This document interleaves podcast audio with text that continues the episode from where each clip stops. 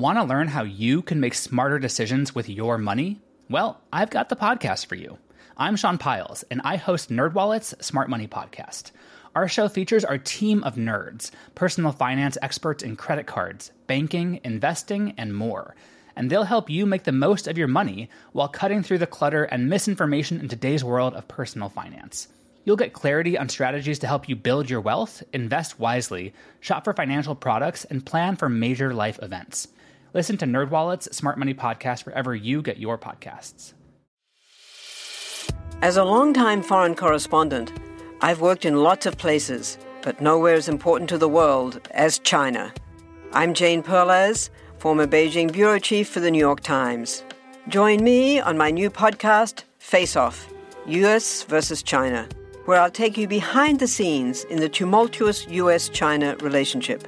Find Face Off wherever you get your podcasts. my mood just changes and he's like what's wrong? And i'm like i'm just angry because of this book. And he's like oh okay as long as you're okay. Hey readers i'm anne bogel and this is what should i read next episode 279 welcome to the show that's dedicated to answering the question that plagues every reader.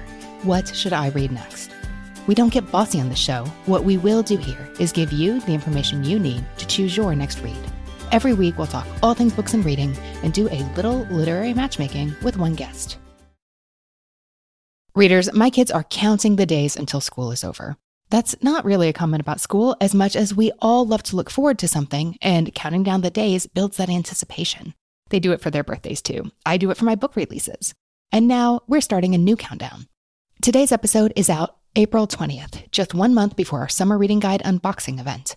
This is a live book party where I share this year's summer reading guide titles one by one with members of our Patreon community. And I do it before we release the guide to the public. Four days early, to be precise. So you get to gather with fellow readers, join the What Should I Read Next team in celebrating the reading season to come, and get a behind the scenes look at how the guide comes together. If you've gotten the guide in the past, you know I put a lot of work into writing short and pithy descriptions to accompany each title. But at our live unboxing, I'd get to share a little bit more about every selection. Mark your calendars now for May 20th. Start your own countdown to summer reading and become a member at patreon.com slash what should I read next to join us then. That's patreon.com slash what should I read next. Today's episode is a long time coming. Over the years, my guests sent in multiple submissions to be on the show, each one reflecting her ever evolving reading taste. Since that first submission way back in early 2016, Ahtoosa Dale's reading life has changed tremendously. Now, as a lawyer and a mom with a packed schedule, she's more willing than she once was to set certain books aside. And as an adult, she's looking for relatable characters, especially if the book explores the immigrant experience. But we also learned that Ahtoosa will never say no to a good mystery or a book that explores the range of human emotions. Ahtoosa specifically requested books that will give her a good cry. So today I'm recommending a few heartfelt books to bring on the tears, plus a propulsive page turner in one of Ahtoosa's go to genres. Let's get to it. Ahtoosa, welcome to the show. Thank you for having me. I just want to say we really admire your perseverance. Filling out a guest submission multiple times going all the way back to 2016 when I got the email for Brenna, I like I was so shocked. I was like, "Wait, is this real? Is this is this the actual email?" Because you never know if people are actually reading it. So it was good to know that they were being read. We read everyone. But thank you for being a longtime listener and for continuing to send in those books. As readers, we often know the joy of finding the right book at the right time. And sometimes we'll read a guest submission and go, oh, now is the time. What's your general impression of how your reading life has shifted between 2016 and today? So at that time in my life, I was reading more because I was in law school. And I know people are like, well, shouldn't you be reading more now? But no, as working full time and now having a child, I do read a lot less. And when I was in law school, my husband lived in Dallas. I lived in Waco. I had a lot more time to myself while I was in law school, so I could read more. Um, and I also think as I've gotten older, things that I relate to have changed. And so th- books that I used to love are not as exciting for me anymore, which kind of makes me sad. Like I used to love young adult books. And I, it's not that I don't like young adult books now, but it has to be very particular. It has to be honestly very good, in my opinion. I don't know what that means, but to me, it has to be new or it has to be well written or something like because a lot of young adult not nothing wrong with it but I d- I don't think of it as like beautiful prose a lot of times it's more plot driven it just makes me sad because sometimes i pick up these young adult books now and i just they don't give me the same feeling and I don't care and I think they're too young to understand love and uh, I don't know. It's just whereas when I was younger I totally related to it. I just don't relate to it anymore. So it's a little sad, but oh, growing up is bittersweet even as a reader. Yes. And and I think books that, you know, have an older protagonist, I like that more now than I used to just because again, it's just getting older and relating to their perspective a little bit better. I think that's how that's changed. I also think as I've gotten older, I've been listening to some of your older podcast uh, episodes, but there's someone who recently said like as I've gotten older, I just don't do things I don't want to do, and that that applies to my reading life. I don't read books that I want to read just because it's important or somebody says I need to read it. I don't read it just because someone tells me that. So I think I'm reading more of what I want now, which is, I think, good. It sounds like that makes a lot of sense if you're reading less. It's natural to be choosier with what you're picking up. Exactly. Okay, let's go back to that concept of relatability because you said relatable multiple times in talking about the kind of books that you love now. Is that a common theme we're going to see in your reading life? I think so. And, and it, it, doesn't necessarily have to be relatable to me. It has to be something where the writer has written in a way that I can feel empathetic to the either narrator or character or whatever it is. The Downside Ghost series by Stacia Kane, it's, I think, a great example. The main character has an addiction problem, but it, it was so relatable. I cried when she was struggling and things that happened to her, even though she made so many bad decisions. A lot of the time, times I just I related to her. Like I could understand why she did the things she did and why she made the mistakes she made. And I could see myself if I was in her position, I maybe would fall into addiction too. I don't know. Like, I just, that's what I mean by relatable. It's just where you understand the character and where they've been going and what they're doing and how they're trying to maybe make themselves better or achieve some goal. That's what I mean by relatable. So, in your experience, is this a question of how the author chooses to tell the story? I think so. Okay, I'm looking forward to hearing more. Now, you mentioned that law degree. What do you do by day? When you're not reading? I am a business and patent litigator, so I write and read all day long. A lot of my coworkers don't read very much just because we read so much at work. But I think I need the escape from work because I just read so much persuasive and serious writing all day long that I need something to break away from that. And that's why I've been able to keep up with it so well. And I also have a very good routine. I get into bed I try to get into bed by 9:30 and I read an hour and go to bed by 10:30 that's how I've been able to keep up with my reading. And I have my books on on my phone and stuff like that. So if I'm like ever waiting somewhere I have a book with me at all times.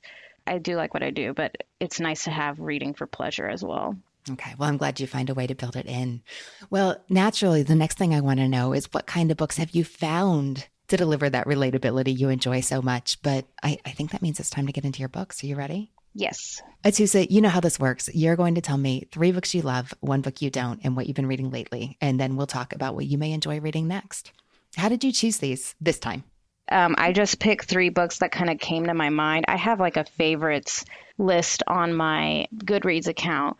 And every time I've made a submission, you know, I kind of looked through them and I picked what I wanted to pick that time. I can't tell you why I picked one one time and a different book another time, but I do think these three books do explain like or, or have relatable characters that I have a lot of feelings towards. And, and also, I think these books have stuck with me for a very long time, um, which I think a lot of people that come on your show say.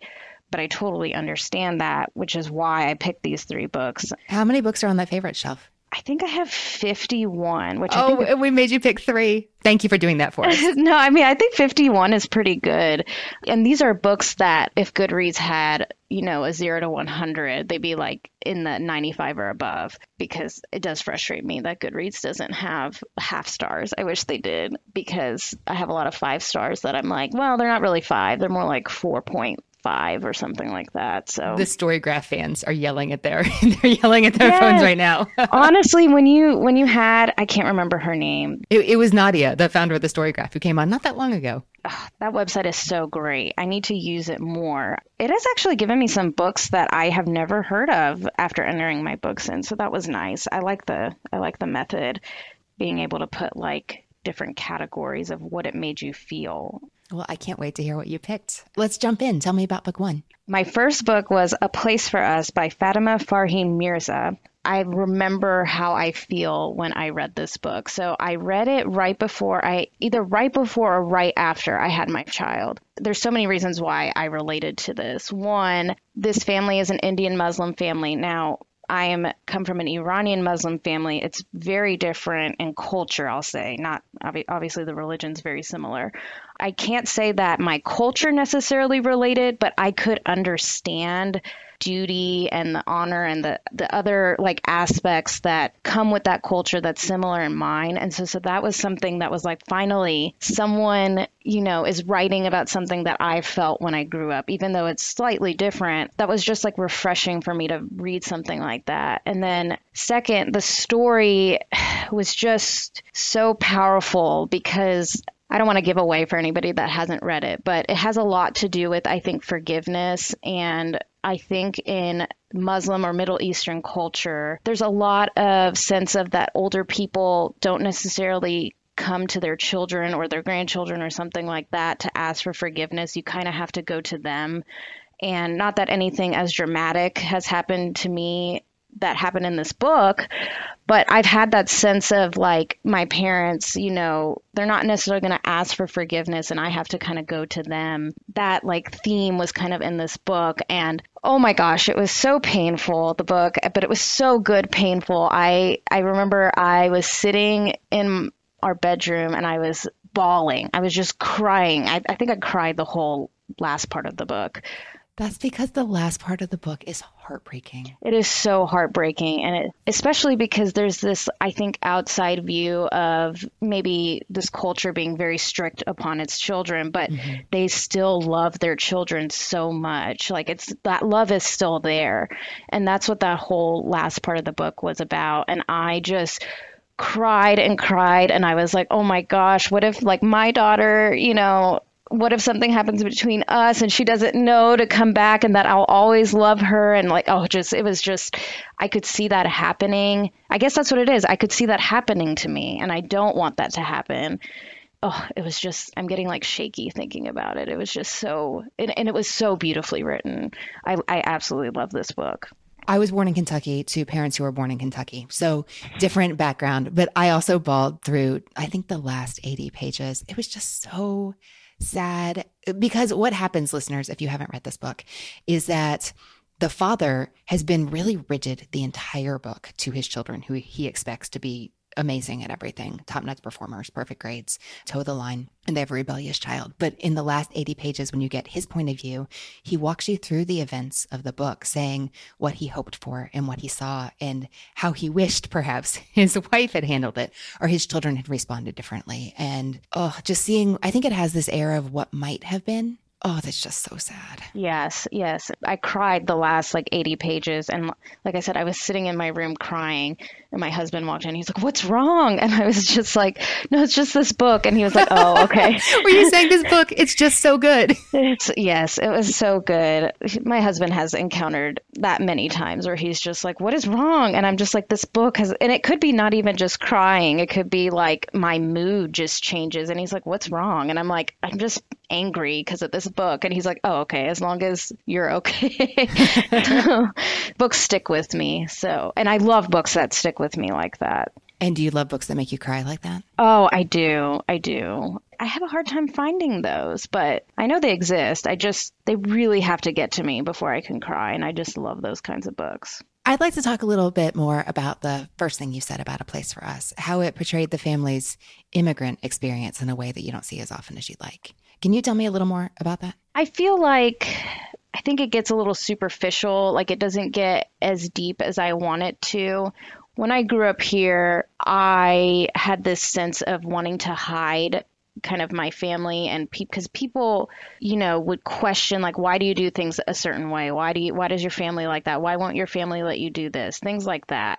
That I was kind of not ashamed, but like I just, you know, every kid wants to be wants to fit in and they want to be normal and they don't want to be different in any kind of way these books like a place for us finally explain you know what i felt as a child and some understanding of how i was growing up and how it was so different than most of my peers. Most of my classmates were waspy kind of people so just to be honest. Interestingly enough i went to like catholic school my whole life just because those schools are very good in the dallas area but that's what i went to. So I didn't know that many other Muslims and I didn't know that many Iranian people.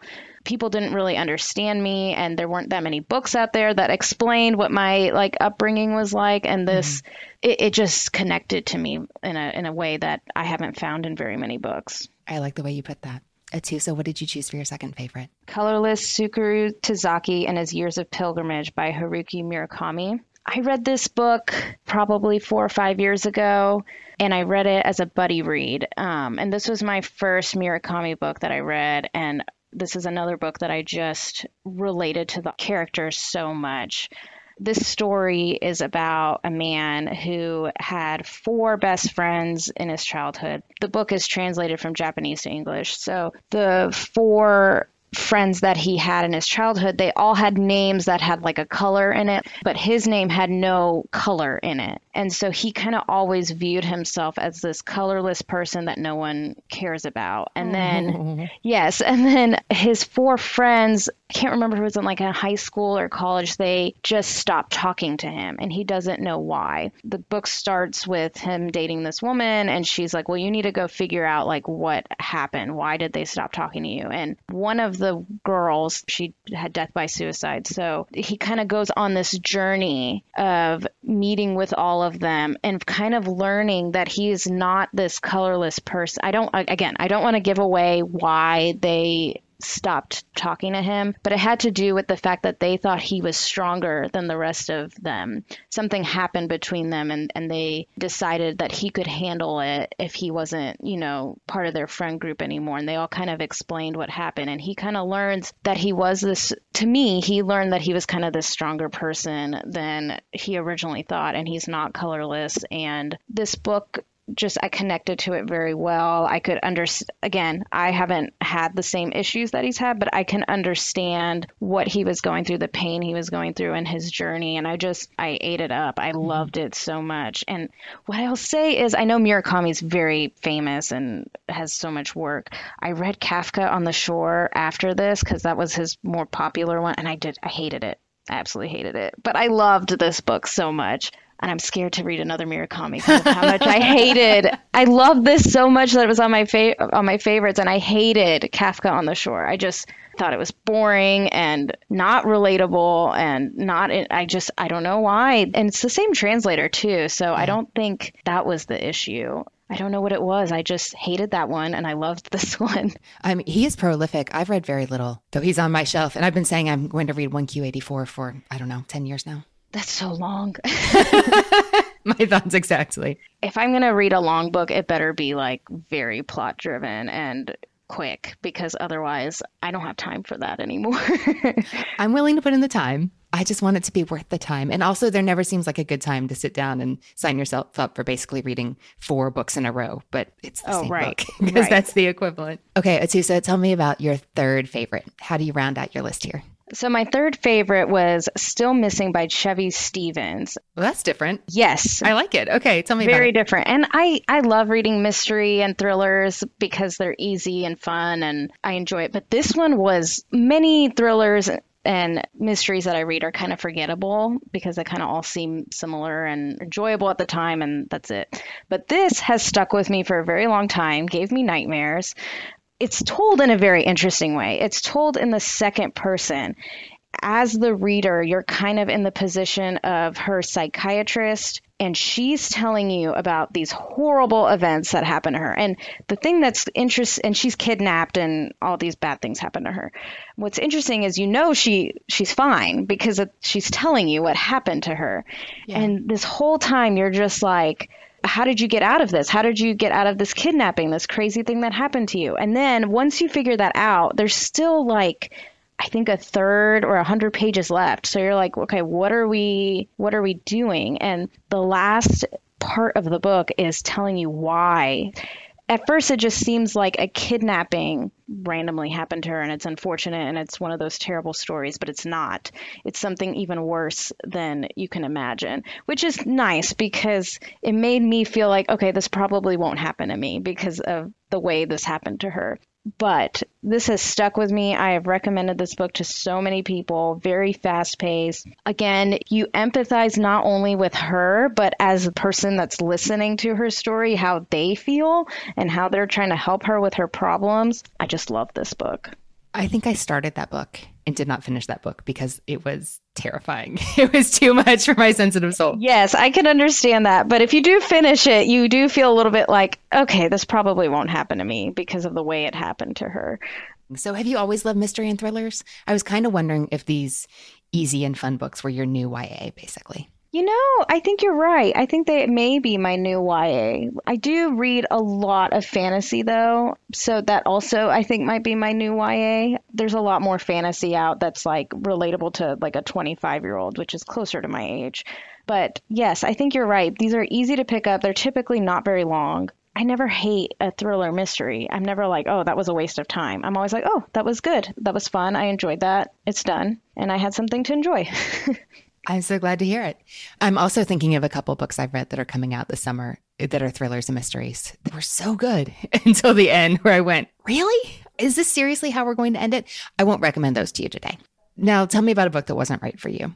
This is not a book that I hate, and there are plenty of books I hate, but I wanted to pick this because I wanted to show a book that totally sounded right for me, but fell short, oh. unfortunately. Okay, I like the way you're thinking. So this is The Place Between Worlds by Micaiah Johnson, and I think this came out last year. The premise of this book is about a woman. I guess uh, there are multiple Earths and multiple realities and society has figured out how to like jump to those realities. Now i don't think every earth has just like earth number one. They have jobs for people who because you can only travel to an alternate reality where your person has died. You can't travel unless if you still exist on that other world you can't go there. So the story follows the main character who her versions of herself have already died many many times so she, her job is to like go to the other worlds and gather information and bring it back to the the main world that she lives on. This premise just sounds amazing to me. It starts off it has a really cool twist that I love, but then it just felt like I wanted more. Like there just was not enough content and especially like in fantasy. I mean, maybe this is good for someone who's never done fantasy or sci-fi mm-hmm. and they want to try it, but I just needed a lot more. I just wanted more about her what she's been doing in these other planets and it was a little shallow for me but amazing concept something i haven't really seen before i love the concept i thought it was great except that i just needed more of it and maybe that's what it was is that i just it just wasn't enough so great premise but that's not all it takes right what are you reading right now? Just finished The Stationery Shop by Marjan Kamali, who is an Iranian woman. I thought it was very good. I read it because I thought this would be something I would love to relate to mm-hmm. about Iranian culture and things like that. I, th- I just thought there wasn't enough. Again, I, I thought the story was great. Don't get me wrong. I'm not saying it should be changed, mm-hmm. but for what I was looking for, it was not there. It spanned a long period of time in a short amount of pages. So mm-hmm. it, but it was fun reading about like her meeting um, her husband and teaching him, you know, about Persian cooking and things like that. And her husband was so great. I oh. thought her husband was so wonderful. I, I loved Walter he really reminded me of my husband, who's also American, but also has immersed himself in Iranian culture. It's very sweet. I, I, it's, it's very cute. He's learned words and learned actually how to cook some of the food. So I love that aspect of it. But, you know, the story was more about this separation of a yeah. love that might have been. And so I thought it was more of like a love story rather than yeah. like a cultural story. But yeah. I, I did appreciate the cultural sprinklings in there. And then Oh, I just finished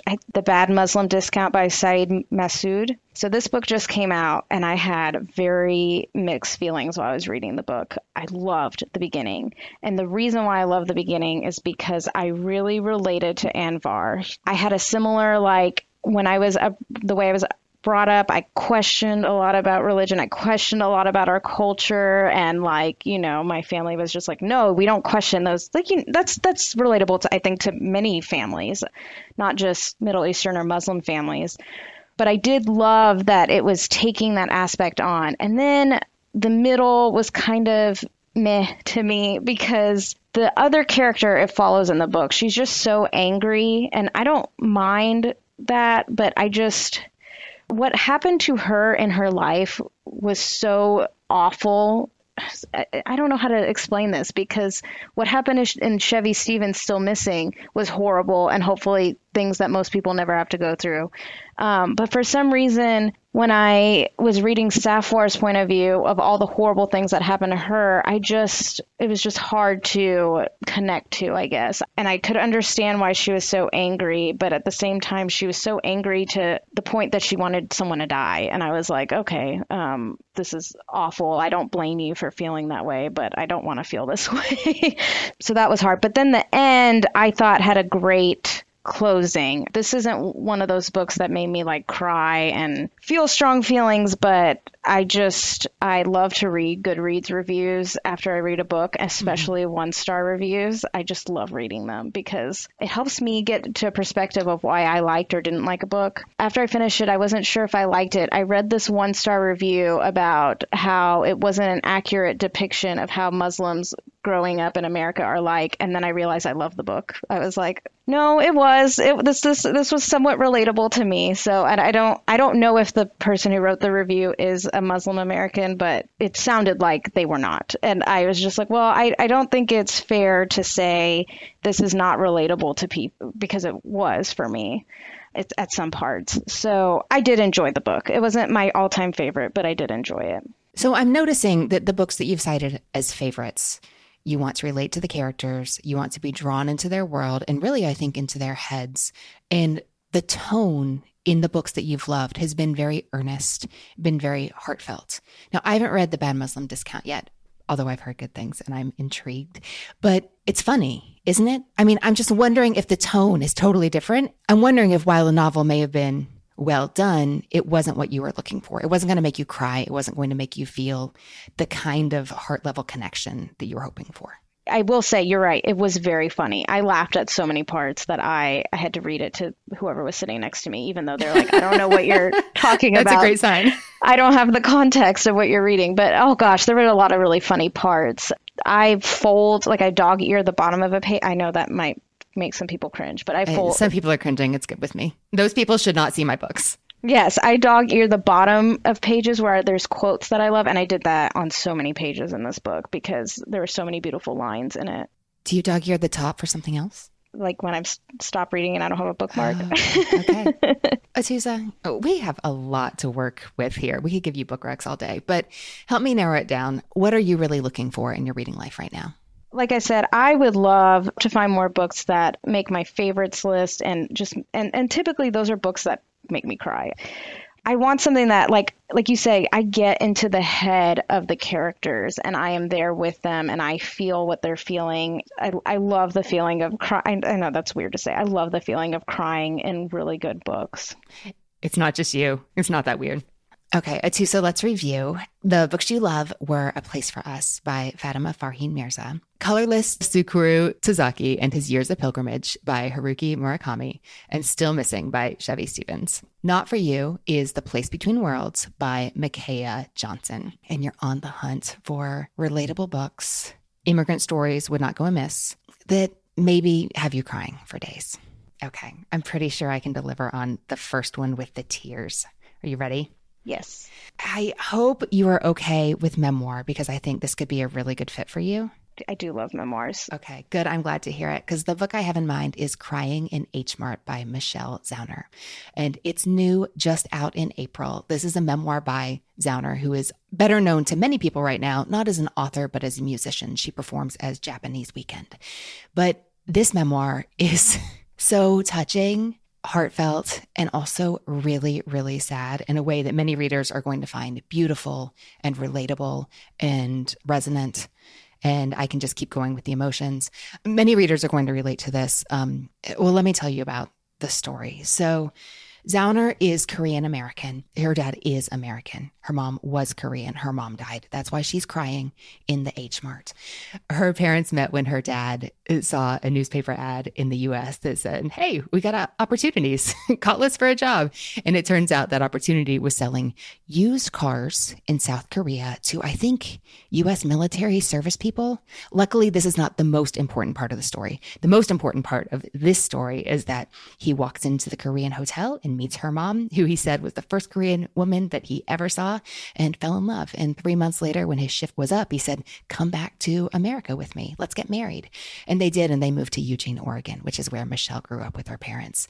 Right at the beginning of the book, she is crying in H Mart, which is unfamiliar to me, not being well versed in the ways of Korean food. But she says that the, the Korean phrase for H Mart roughly translates to one armful of groceries. And she describes what it's like there. But at the very beginning of the story, she says, Ever since my mom died, I cry in H Mart because food was the thing that connected her, her so much to her mom. And her only connection, she felt like, to her Korean culture was her mother. And now her mother was gone. So at the beginning of the book, she is sobbing near the dry goods, she says, and asking herself, Am I even Korean anymore if there's no one left to call and ask which brand of seaweed we used to buy? Aww. And it's so sad. And she said things like, My grief comes in waves and is usually triggered by something arbitrary and unpredictable. Like she can tell you with a straight face what it was like watching her mom's hair fall out in the bathtub when she was undergoing chemotherapy, or about the five weeks she spent sleeping in hospitals. But she says, Catch me in H Mart when some kid runs up double fisting plastic sleeves of those rice cakes we used to eat together after school, and I will just lose it. So this book really takes you inside not only her grief, which it obviously does, but also it's an exploration of her relationship with her mother and the times they had together the tone of this is not quite like a place for us. It's a little more interior. It's first person, obviously, is a memoir. It's very descriptive. The way she talks about uh, the food and the landscape are just so vivid and wonderful. I think you're really going to like that. But the themes are so similar to A Place for Us, especially you were pointing out how asking forgiveness of your children was not something you did, even if it was something that you really needed to do. And there had been a huge rift between Michelle and her mother for many years. And the reason why is like, oh my gosh, I bet there was. You all had a lot to talk about, but her mother wouldn't talk about it. They didn't come together again until after she finds out about the cancer diagnosis. But I think this memoir has so many things you love. Well, first, it's going to make you cry for days in a way that I think you'll really enjoy because it's so poignant and she's getting to the heart of the things that really matter in life and why it's so meaningful to connect to each other and how we think about those we love and how we honor them and find them even in these small but simultaneously huge ways like the food of the culture that we enjoyed together. How does that sound to you? Uh, I, I, was getting goosebumps while you were describing it. it. It reminded me of The Light of the World. Yes, I jotted that down while we were talking. I'm glad you've read that. It sounds like you enjoyed it. I actually listened to it on audiobook, which was beautiful because I think she narrated it. But what, what what's funny is I think you said this when you because I got it from your podcast that there's a lot of funny parts and a lot of like awful crying parts and I would be driving to work and I'd be like laughing and feeling great and like oh what a wonderful husband she had and then it'd be like 5 minutes before I get to work and it'd be something horribly sad and I would sit in the car and just cry for like 10 minutes before I go inside. I think you've hit it right on the nail. Okay, I'm saving a thriller for last, I'll tell you now. So, for our second book, do we want something that's slower more reflective, more interior, with a tone that legitimately reminds me of A Place for Us? Or do we want a quicker moving historical fiction that spans generations? Ooh. I couldn't decide, so I'm asking you to choose. I'm sorry. It's a dirty trick. Oh, let's go with the first one. Was that the place for us? Yes, I think so. the slower, more reflective one. You have chosen, ding, ding, ding, Disoriental by Negar Djavadi. Is this a book you've read or have familiarity with? I have never heard of this. Oh, well, yay. Let's talk about it. This is a French novel. It's a debut from Djavadi. So it's translated into English by Tina Kover. This is a novel that reads like a memoir. I didn't really realize that we were loading you up with that kind of something that feels like that kind of perspective. But this is a very intimate feeling coming of age story. And it begins in the waiting room of a Parisian fertility clinic. Kimia is waiting in the fertility clinic, awaiting treatment, just thinking about her life, thinking about what's happening around her. She's waiting to, she has all the time in the world to just think. So that's one track that this story is running on her fertility treatment. But on the other track, you have this epic saga of generations of her family who were political dissidents in Iran. So this back and forth is really effective. She's experiencing what she's experiencing as a woman with problems in her physical body. At least that's how they're viewed at the fertility clinic, problems to overcome. But thinking about how she got to this specific place and the specific point in her relationship. So, what we find out is that Kimia was born in Iran, but she fled to Paris with her family because her father, who was a journalist, criticized the ruling regime and became a target. They had to leave. It was the only way they could be safe. So now she's 25 and she's taking a swim in the pool of her memories to revisit her tomboy youth, which was not okay when she was growing up in Iran. The, her country just didn't understand the concept. I'm not sure how that's striking you.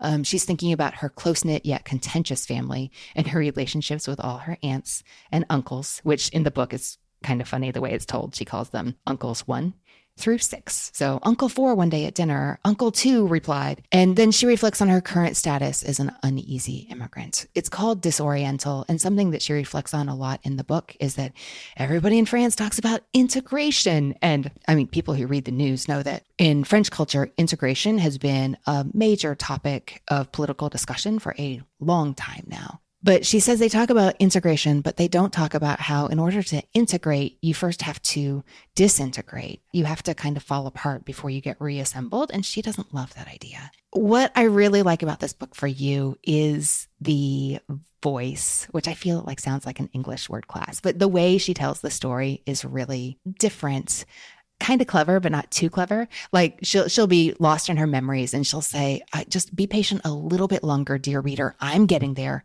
You'll find out what happens. Just hold on." The way that she layers her personal story that's only happening to her upon all kinds of current and past political and cultural events is really interesting. How does that sound to you? So amazing. I, I love the fact that the discussion that you were saying about integrating and how difficult that like that just sounds like oh we just do it. But no that's not how it works because you know it's a different culture trying to integrate into a different culture. So i, mean especially i have heard about how difficult it is in france. But oh this just exactly what i was looking for I'm so happy to hear it. That was Disoriental by Negar Djavadi, translated by Tina Kover. And the book has won, if you care about such things, the book has won a slew of awards, like won and been nominated before. But I know it won a Lambda. It was nominated for a National Book Award and it's won something like 30 prizes. It's impressive. Okay, now we're going to take a huge left turn and go the thriller route, those easy and fun books that you enjoy. What did you say? You've never not liked a mystery you've read? Yes. And when you were describing what you liked about the way Chevy Stevens told her story in Still Missing, I was thinking of a book that also did something really interesting in its telling. And that is the fairly recently released Goodnight Beautiful by Aimee Molloy. Is this one you know? I don't think so. Good. I'm glad to hear it. So this is from the author of The Perfect Mother. I think it's her second book. I think it's better than her first, though her first got tons of buzz. This is a really twisty domestic thriller that made me stop in several places and go, wait, what just happened? My brain is reconfiguring everything. I thought I understood who was telling me what about whom, but I was all wrong. And I love the way that with without making me feel like I was being hit over the head or lied to or manipulated as a reader, she still made me question all the assumptions I had about what was happening in the story. We meet the two main characters, Sam and Annie, when they're newlyweds. They are moving from the city from Manhattan to upstate New York. And just like in that Chevy Stevens book, a therapist plays a key role here. Sam is a therapist. He practices from home. Part of the reason they moved into the place they did is that he could have his office in the same house where they were living. So he just commute up the stairs to go to work. If you're standing in the right spot of the house, you can hear what's happening in these therapy sessions. So Annie can hear everything that's being said. Some ethical issues. oh, ethical issues for days. One day, a mysterious French girl shows up for sessions. After that, the happy couple's blissful future that they, they think they're going to have in upstate New York takes a turn whatever you're expecting, it does not go the way you expect. I thought it was especially fun how there were all kinds of West Wing references because uh, characters watching the show in the book, and so they they talk about what's happening and how they can't wait for certain characters to do certain things. But there's also a really strong connection to Misery by Stephen King, which is name checked in the book multiple times for an important reason. It's Ooh. no spoiler to tell you that based on based on what the book wants you to know. But you've mentioned listening to audiobooks a few times, and the audiobook is especially fun and also maybe a little more revealing than the print. The narrators are great. Um, one is George Newbern, who I really enjoy on audio, and Marin Ireland, who has become a favorite of mine as well. But I have to tell you, at first I thought one of the voice actors was cast all wrong for the character. Then I got to a certain point in the story and I went, oh, oh, that was brilliant. Ooh, okay. Okay. Ooh, okay. Good Night Beautiful, Aimee Molloy. How does it sound? That sounds great. Do I? So I have a question. Do I need to read Misery first? Because I just got that from a friend. Oh, that's so interesting. He really wants me to read it because it's his favorite Stephen King book. Do you know what Misery is about? Yes, I do. I'm going to say you don't need to read it, but I'm also not brave enough to read Misery. But I know I'll just happens. I'll just say that I read a book that talked about murder on the Orient Express and said the ending and I was a little upset. I, I still read Murder on the Orient Express afterwards, but like, and I didn't know how we were going to get to that ending. But I was like, oh, dang it. They, they gave away what the mystery was of Murder on the Orient Express in this oh, book. Oh, that's so sad. But I mean, it was fine. I, I still absolutely loved Murder on the Orient Express. And I had no idea how we were going to get to that ending, but it would have been nice to not to know the ending before I read it. Okay, I'm going to say you can read Goodnight Beautiful and Misery independent of each other and you can still enjoy them both without going, oh man, I wish I'd read them in a different order. Okay, perfect. All right, Ahtoosa. So the books we talked about today were, I mean, we talked about a lot of books today, but the ones we have here are Crying in H Mart by Michelle Zauner, Disoriental by Negar Djavadi, and Goodnight Beautiful by Aimee Molloy. Of those three books, what do you think you'll read next? I'm definitely going to read Disoriental first, or I, I like I want to get it right now. I do want to read the other two books as well, but I definitely will save Goodnight Beautiful for you know one of those weeks where I'm just like I just want an easy thriller, or maybe I'll save it for a car ride. Well, I hope you enjoyed them. Ahtoosa, thanks so much for talking books with me today. Well, thank you so much for having me. I really appreciate it. Hey, readers, I hope you enjoyed my discussion with Ahtoosa, and I'd love to hear what you think she should read next. That page is at whatshouldireadnextpodcast.com slash 279, and it's where you'll find the full list of titles we talked about today. Subscribe now so you don't miss next week's episode in Apple Podcasts, Google Podcasts, Spotify, and more. We'll see you next week. To support our show and get weekly bonus episodes, access to fun live streams, and a peek behind the scenes, join our Patreon community at patreon.com slash whatshouldireadnext. If you wish to do so, this is a great way to tangibly support the show Sign up to become a supporter and join us for our summer reading guide unboxing. Patreon.com slash what should I read next. Follow us on Instagram at what should I read next. And if you don't get our weekly newsletter, go to what should I read next podcast.com slash newsletter to sign up for our free weekly delivery.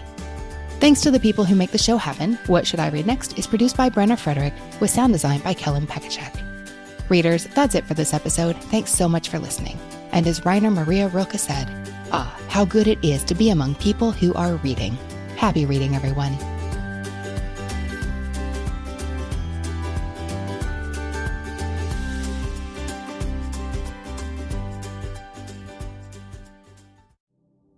Do you find it hard to sleep at night? Then the Calm Cove podcast can help you sleep deeply all night long. Calm Cove has deeply relaxing meditation music and ambient sounds like ocean waves and crackling fires. All of our episodes are designed to help you relax and to fall asleep fast. Calm Cove is brought to you by the team behind Sleep Cove, the sleep podcast that consists of spoken word hypnosis, meditation, and stories. So if you want to listen to a beautiful soundscape tonight, search for Calm Cove on Apple Podcasts or Spotify and see how we're helping millions of people relax and go to sleep every night. Have you ever wished that you had a direct line to your pediatrician to ask all the questions that constantly crop up while parenting? We sure have. That's why we launched the Bites of Health podcast. Every morning, we'll answer a commonly asked pediatric question in five minutes or less. You can tune in while you're making your second cup of coffee or from the school drop off line. So be sure to tune in to Bites of Health, streaming now.